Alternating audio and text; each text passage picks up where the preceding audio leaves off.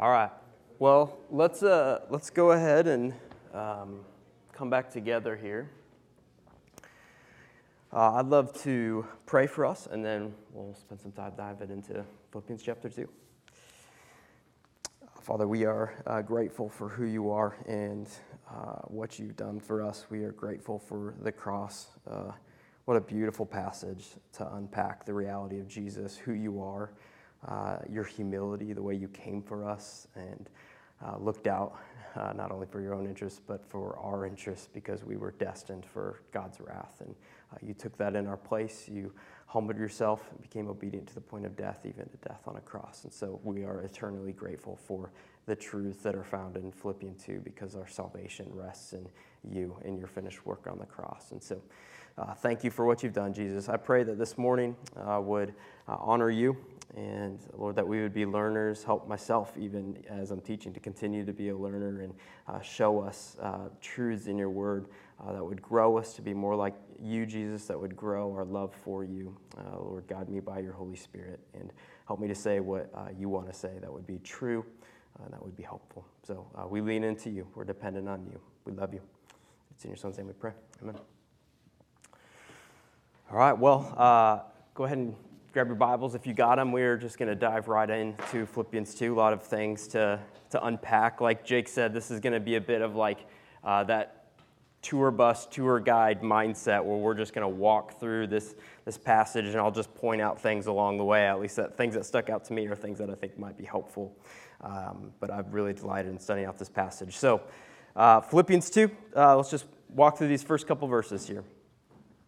Uh, if then there is any encouragement in Christ, if any consolation of love, if any fellowship with the Spirit, if any affection and mercy, make my joy complete by thinking the same way, having the same love, united in spirit, intent on one purpose.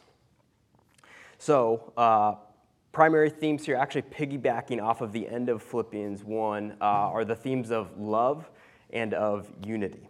So, this doesn't mean, when you hear unity, especially in these verses, like have the same love, united in uh, spirit, intent on one purpose, that doesn't mean like dull uniformity. This is talking about using your diverse spiritual gifts within the body of Christ for the purpose of glorifying God. So, having that same unified purpose and drive together, uh, the goal is to work together and to serve one another. So I want to start off talking a little bit just about unity. Uh, unity for me is a huge value statement, uh, especially within the church. Uh, and I'm cheating because it was a huge value statement for Jesus as well. We see that uh, in John 17. Um, very simply, the devil loves division, Jesus loves unity, right? Those, I think those things are just inherently true. I think the devil is actually doing a lot, even right now in our times, to, to create all sorts of divisions, right? All sorts of brokenness and disunity, whether it's theological things, uh, this, uh, how do we respond to COVID, racial reconciliation, these different things. Uh, so, how do we interact as Christians? And how do we enter into some of these things that are potentially divisive in nature and, and walk forward in unity uh, as a church? Uh, I, I want to unpack a little bit of, of something we actually unpack uh, in Launch Point as we talk about our beliefs here at Candeo Church. So, uh, there was categories that was given to me a while ago. I don't know, man, who originally like came up with this, but it was helpful for me to at least start putting some things in categories where uh, you use the language of like uh, die, divide, and like when it comes to beliefs, what are things that we we die, like the hills that we die on? What are things that historically the church has maybe divided on? What are those issues? And then what are things that we just discussed? So, uh, hills that we die on, the gospel Jesus is, or God is uh, perfect and holy. Uh, we are broken humans, uh, passionately rebellious, and that's a problem. We deserve the wrath of God. Jesus came, lived the perfect life, went in our place, absorbed the wrath of God, rose from the grave, and pursued us with his love. If we put our faith and trust in him, we're saved. Uh, hill we die on, right? Every time here at Candeo Church, that's like the cornerstone of what we believe. But if you go to that second category, what are things that, like, historically maybe the church has divided on or just landed differently on? Uh, things like baptism, believers' baptism, infant baptism, uh, women in leadership, gifts of the Holy Spirit. Uh, these are great conversations to have with people sitting down having coffee and just wrestling through these things and opening up God's word. And where do you see that in God's word? This is where I see this in God's word. These are the conversations where you might end the conversation saying, I love you as a brother in Christ. I disagree. I disagree. Uh, like someone like Tim Keller, we see baptism differently. You know, if I were to sit down with him, which would be very intimidating to have a coffee with Tim Keller talking about something we might disagree about, but I might end that conversation with like, I love you as a brother in Christ. I, I just land a little bit differently. So, so that, that's maybe that category. And then the last one is like things that we discuss, right? So uh, when will Jesus come back? Is it going to be post millennial, pre-millennial, post tribulation, pre tribulation? How do you interpret Revelation? That's a great conversation to sit down over coffee and be like, I don't know, what do you think? Okay, so those are the categories. I think where maybe disunity can happen in the church is when like people put those boxes in the wrong areas. So, so people take these things that we should be just like discussing and having that kind of conversation and make it like their hill to die on, right? And now you've got division potentially happening within the church, right? I, in seminary, they would say things like uh, major on the major and minor on the minors. Uh, or where the Bible is black and white, we have to be black and white. And where the, the Bible's a bit more gray, there's room for discussion and dialogue and those things. Uh, and so when I, when I think of like Candeo Church and I think of like, okay, we need to be unified, same love, united in intent on one person, uh, on one purpose, I don't think that means we have to, again, dual uniformity. We have to agree on every single little thing doctrinally, right? Uh, but I think putting these things in their right category to uh, agree on the major doctrines of the Bible and then to persevere and fight for unity and to not be antagonistic towards one another. I think that's a, that's a great expectation for a healthy church to be unified, to agree on these major things, and then to push forward with the, the mission that God's given us. And so, uh, so when I think of unity, like that's what came to mind for me. But this unity that he talks about uh, is directly tied into the next couple verses. Uh, verses 3 and 4. Uh, do nothing out of selfish ambition or conceit, but in humility consider others as more important than yourselves. Everyone should look out not only for his own interests, but also for the interests of others. So, humility is required for Christian unity. Uh, selfish ambition and vain conceit are like mortal enemies to unity within the church. Um, now, we, we can acknowledge that, like, uh, everyone's going to look out for their own interests, right? Like, I'm going to eat breakfast after this. I'm going to look after some of my own interests. That's like normal because we're human beings. Uh, but what Paul is saying here in Philippians is take that same level of concern and then now just apply it to the interests of others. Uh, so we're called to take on the, the posture of a servant. Uh, but this is really tough, and this, these couple verses might have stuck out to you as you were studying this passage because uh, pride is in all of us. Uh, it's not whether or not, it's not like if it's in us, it's just how is it manifest in your life? Uh, or at least that's how I think about these things. Uh, and we're called to fight against that. We're called to fight against self centeredness and self glorification and press towards humility. Uh, Jesus calls us to this. Mark uh, 9 35. If anyone wants to be first, he must be last of all and servant of all. Uh, Mark 10 45. For even the Son of Man did not come to be served, but to serve and to give his life as a ransom for many. So, so Jesus obviously is going to press us towards humility. What Philippians 2 does is it gives us further definition of what humility looks like. So let's flesh this out. Do nothing out of selfish ambition or conceit. Humility, consider others as more important than yourselves. Uh, what does this look like? Um, let's talk about our words in, in, in, Philippians 2 3 through 4. Uh, I think it is a powerful thing when we can um, find evidences of God's grace in other people's lives and encourage them with those things. Uh, C.J. Mahaney writes this in his book Humility. I know C.J. Mahaney has like a bit of a stain on his record, but his book Humility is like super. It's really helpful. Um, but he talks about this where uh, man, Paul, even writing to the Corinthians, would say this at the beginning I give thanks to my God always for you because of the grace of God that was given you in Christ Jesus. And you would look at the Corinthians and go, Really? Like those people? Have you read through Corinthians and do you know the mess of a church that was? And even in the Corinthians, he was finding evidences of God's grace and pointing those out which is awesome, but I think that's a great challenge for us as we think about the interest of others. Do people feel more encouraged by your words or torn down by your words? Or what would you prefer if you were to receive? Now, we all need to receive rebuke and correction and need to hear truth. Uh, but I think we need to cling also to like Ephesians 4:29 that says, "Let no corrupting talk come out of your mouths, but only such as is good for building up, as fits the occasion, that it may give grace to those who hear." So I think that's like one category. As we think about the interest of others, what are, how are you using your words to look out for not only your own interest, but also the interest of others? Um, now let's go to the other side of that coin listening. Are you an empathetic listener? Uh, or are you constantly distracted thinking of uh, something else? Uh, or maybe if you think in this category, if someone close to you or someone you know is going through a trial, do you find yourself pulling away from that person or like leaning in, uh, which is tough because trials are hard. It takes time, energy, and effort. Uh, but do you do for others what you would hope that others would do for you in that moment? That they would lean in and listen, and how can I help? Um, husbands, do you listen to your wives, right? Your, our wives in general want to be heard, not fixed. If you haven't figured that one out, uh, yet. Boy, that's talk to me afterwards, right? Um, but like these are these are helpful categories, right? To think through like listening, uh, using our words, and then just like the action of being servant uh, hearted. Um, and if it's all right, I, I'll, i want to like get kind of specific here and, and specifically talk about marriage. I know there's um, some in here that are not married. I, see some like high schoolers in here. I love that you're here. I saw Nathan Yerkes was here last year. I know he couldn't make it today. That's awesome. I love that stuff.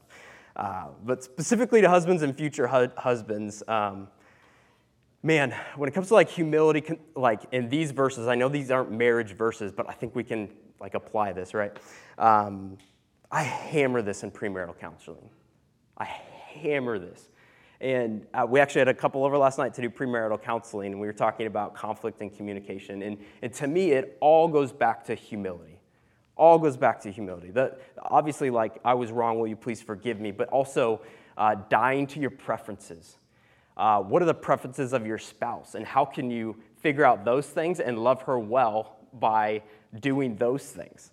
Um, man, I like if it's one word in Ephesians 5 that, that calls us men to, it's um, husbands, is to, to die. Like to live a self sacrificial life for our wives. We should go to bed husbands exhausted. Just exhausted because we've been pouring ourselves out and like serving and loving our wives and families in such a way that would honor Jesus. That's like, yep, that makes sense that I'm exhausted tonight, right? That honors Jesus. So, uh, whether it's like, uh, man, for me, it's like, how can I find things that even Casey doesn't like to do around the house, and how can I do those things for her? Uh, she's a cleaner, by nature, she's like, it's like therapeutic for her. I don't understand it, but she'll, she'll go around the house and she, like, she'll like deep clean. I could actually honestly go home and clean the house today, and she'd come home and in love be like, thanks for doing that. I might just do it again because it's like, it's not still quite right, you know, like, and I see some things. And uh, so it actually wouldn't love her well to do that. But she doesn't like dishes or laundry as much. So when I see the dishes pile up, it's like, I know I can look out for not only my own interest, but also the interest of Casey by doing the dishes right now. Like, what, what are the things your wife doesn't like to do? Do those things. I think the goal uh, is to serve your spouse. Obviously, that's what we're talking about, but then to serve her with joy in your heart. And doing both of those things is like really hard. really hard. It, it just is. We were grilling last night, and uh, we had made brats, and I put them on the table, and we cut into them, and they weren't quite done, which is, and she looked at me, and she goes, like, can you put these back on the grill? Which is the ultimate shot at your pride if you're grilling, right? It's like, no, I, I stuck the thermometer in it. The one brat said it was over 165. We're good. And I was a child about it. I'm like, okay, I'll put these out here. I didn't talk to her or whatever. And I'm like, all she did was ask me to put the brats back on the grill so that we don't get sick. And I, I served her. I ended up doing it, but it wasn't in joy. And so it's like, how do we continue to live a life that we're walking in service and joy in our marriage, but in all of these things, in our words, our actions. I think this is the kind of humility that Philippians is talking about. Um, man, we see this all over Scripture. Uh, 1 Peter 5, 5 through 6. All of you clothe yourselves with humility because God opposes the proud but gives grace to the humble. Humble yourselves, therefore, under God's mighty hand that he may lift you up in due time.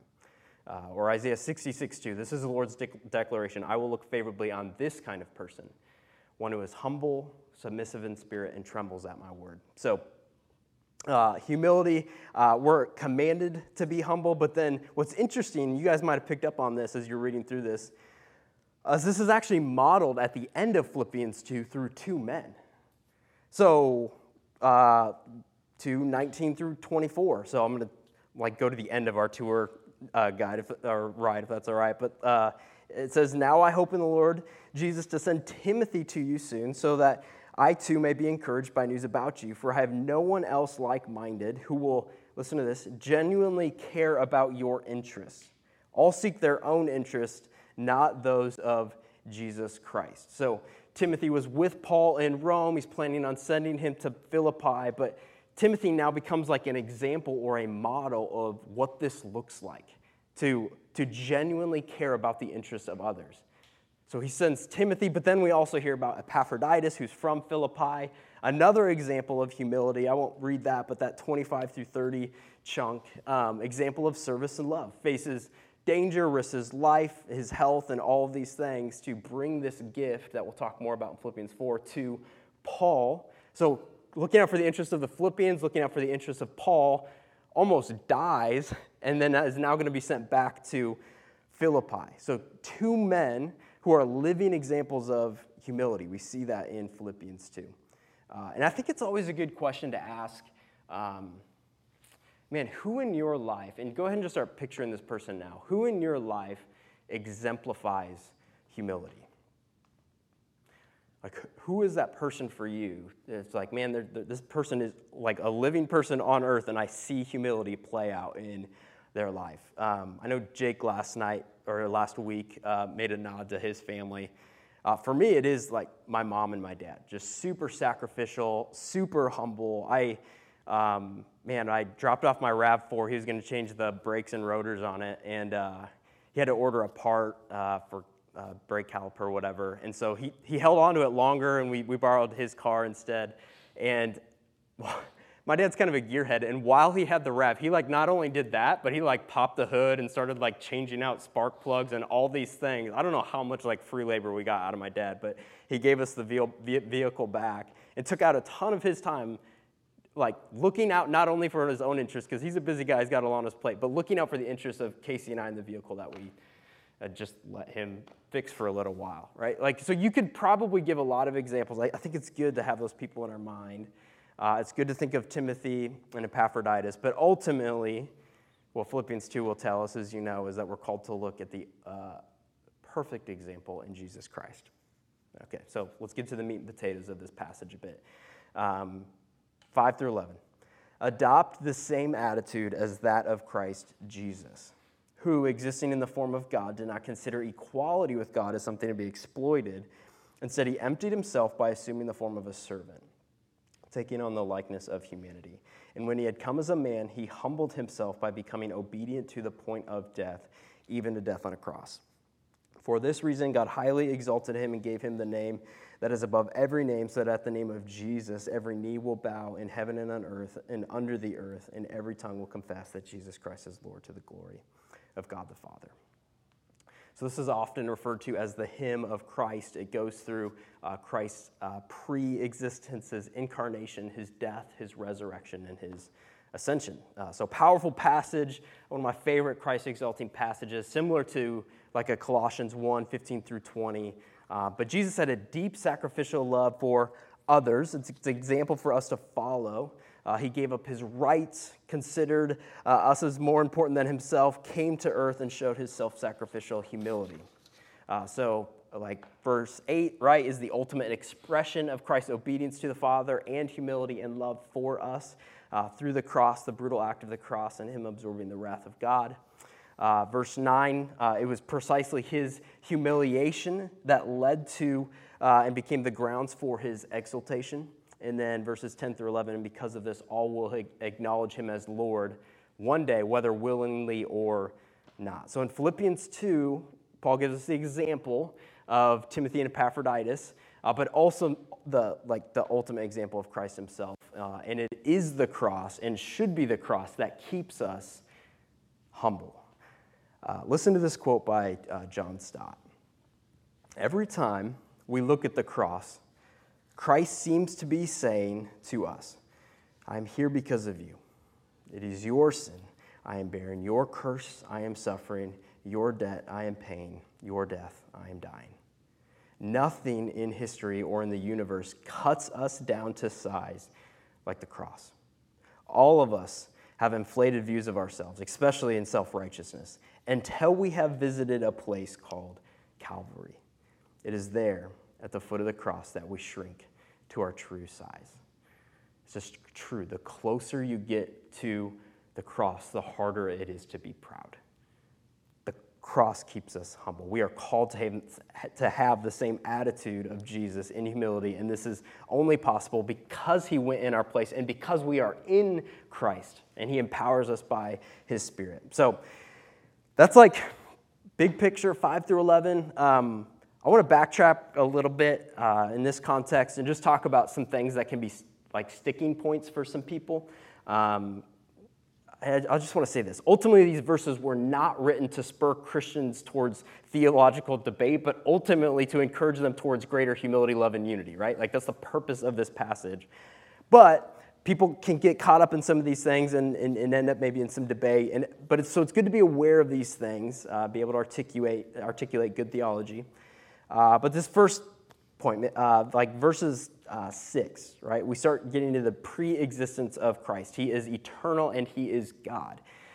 Uh, I won't spend a lot of time here, but um, man, I was meeting with a guy a little while ago. I was having great com- uh, gospel conversations with him. And I remember when I, I just dropped the statement that, um, like, hey, you know that Jesus wasn't created in Bethlehem, right? And there was, there was something about even that that was just like a light switch for him, where it's like, oh, Okay, yeah, yeah, no, no, he's eternal. Like he was creator of the world. He wasn't created in Bethlehem. He is eternal and he is God. Jesus is, always has been, and always will be God. Okay? Now that leads us to another verse, the next verse that can be tricky again for some people. Um, and it is, it, it, it's just kind of maybe confusing at, at, first glance as you read through it. Uh, verse 7 Instead, Jesus emptied himself He emptied himself. Now, this, those two words uh, led to potentially a lot of controversy over church history and theology. Uh, that Greek word means to, to empty or to pour out, or also metaphorically, to give up status and privilege. So the question is uh, in what way did Jesus empty himself? Does this mean that Jesus Christ temporarily gave up his divine attributes or his deity during his earthly ministry? And the answer, very simply, is no. No. Paul is not saying that Christ became less than God or gave up some divine attributes. Right? I remember in, in youth group when I learned that uh, Jesus is 100% man, 100% God.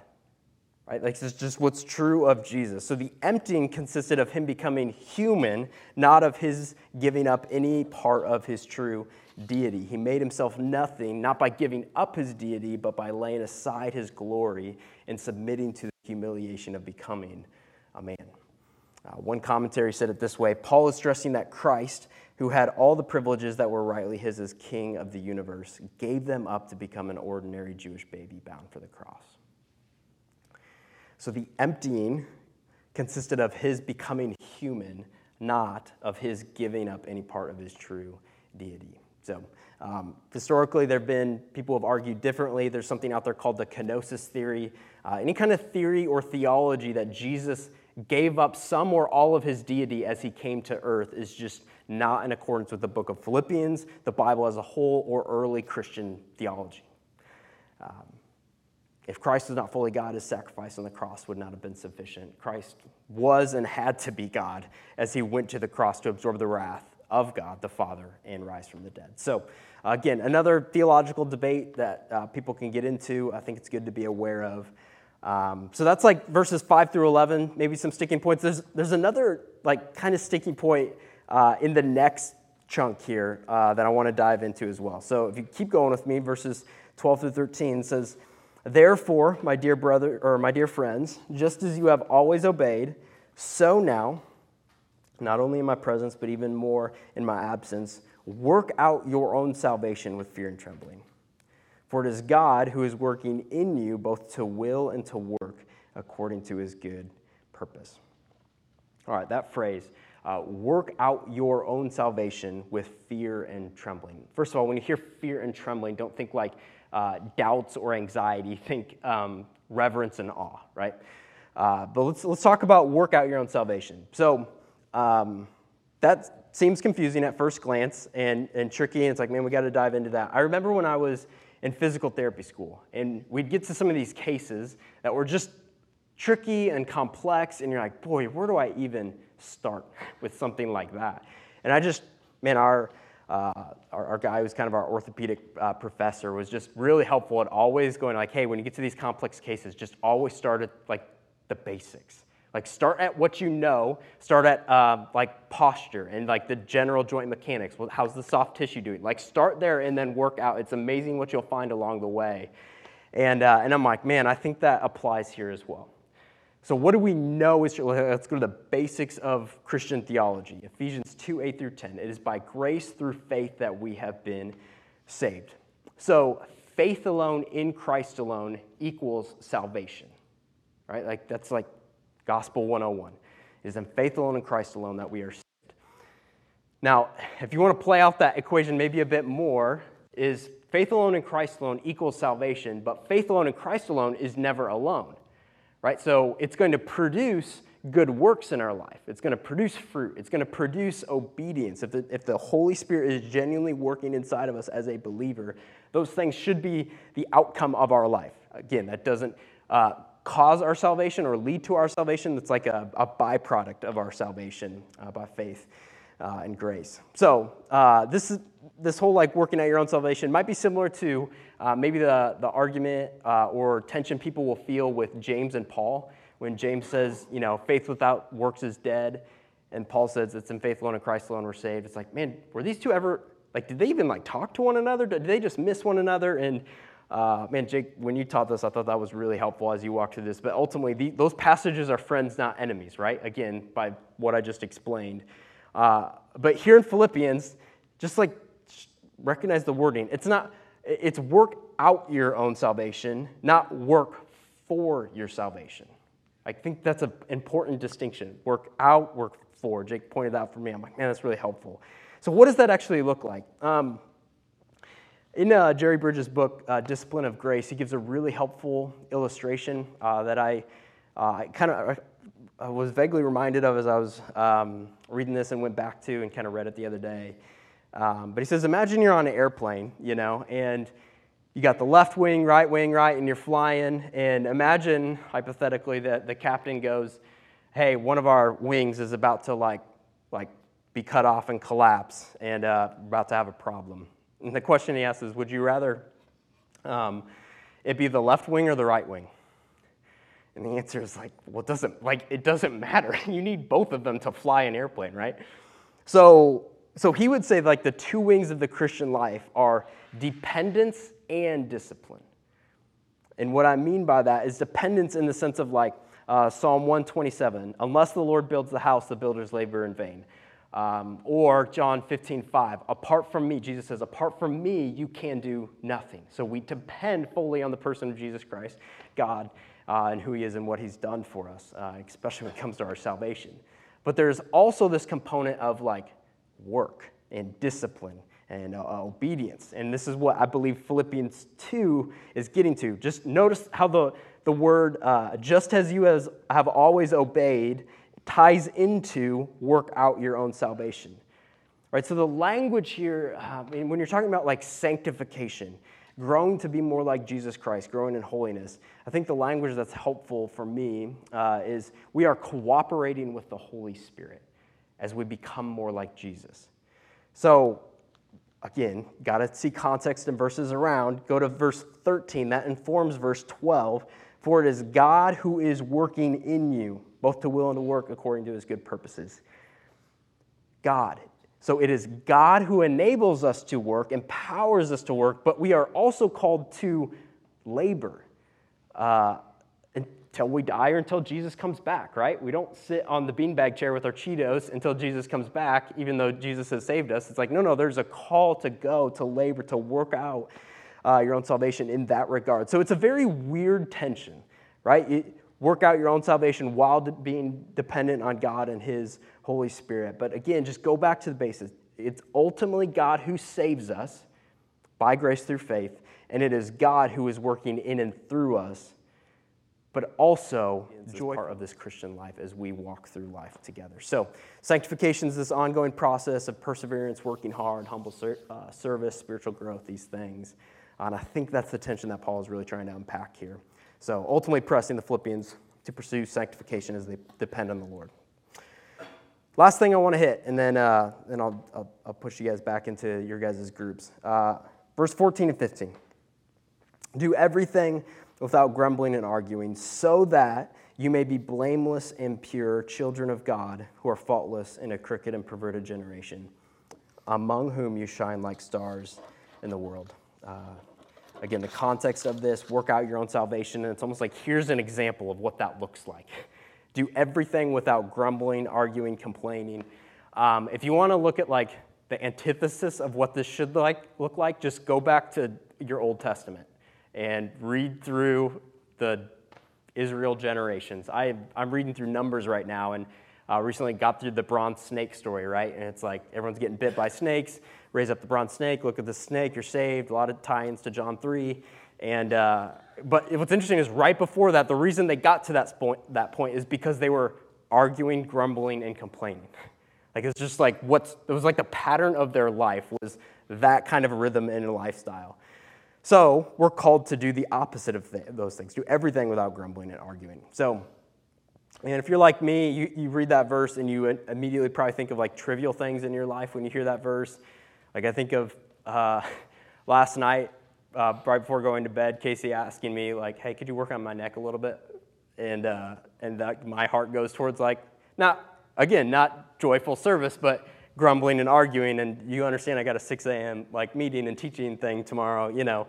Like my heart gets in the wrong place at a pretty pretty quick spot. So maybe it's that or kids um, when they're annoying or inconvenient or your boss coworker complaining about them. But so i think that yeah trivial things but but i think we also need to zoom out do everything without grumbling arguing i also think that should be within the lens of vertical relationship with god right like israel was grumbling and are complaining and arguing against god and, uh, and I think we are called uh, to do the opposite of that as well. As we walk in this life and trials come and God is working all things out for His purpose, His glory, uh, I think that we need to have this in, in view. Uh, and then finally, I'd also say, remember the context of this passage is unity. So I think with, even within the church, right? Do everything within the church in a way that's without grumbling and arguing. Titus talks towards these types of things, but uh, to avoid divisions and brokenness within the church. So I think this command is general enough to encapsulate like all of those things, because um, essentially we're called to do all things, everything with a joyful spirit and without complaint. Um, and in this way, we as Christians should stand out like lights in the darkness. Um, I think Paul is saying, hey, stay unified, be humble, work out your own salvation. As you do, you will shine brightly for the whole world to see. People will look at you and go, man, there's just something different about that person and the way they live. So to me, um, I'm going to stop there, but to me, like the whole chapter, everything here goes back to unity, humility, um, considering others as more important than yourselves. Uh, it leads to self sacrificial love, uh, unity within the church, a deep care for one another, and it, and it presses us also towards that uh, you know, working out your own salvation, sanctification, growing to be more like Jesus. And ultimately, the model for all of these things and the example for all of these things is in the person um, of Jesus Christ, who, when we are in Christ, empowers us by his Holy Spirit as we depend on him to grow in all of these things. All right, so I've got some questions for you guys um, uh, that you guys can talk through at your tables. Um, you know, I can read these out loud.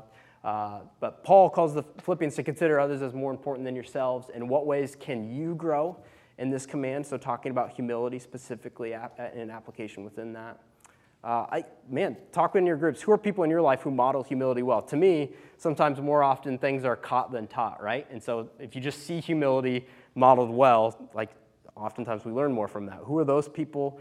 Um, and what does this look like in their lives? And then what do you find yourself complaining, grumbling, arguing about? And uh, what would it look like to repent of those things? So, give you some time to talk about those um, at your table, and then, or at your, there's no tables, uh, in your circles, tableless, and, uh, and I'll come back up and wrap us up at 7:15.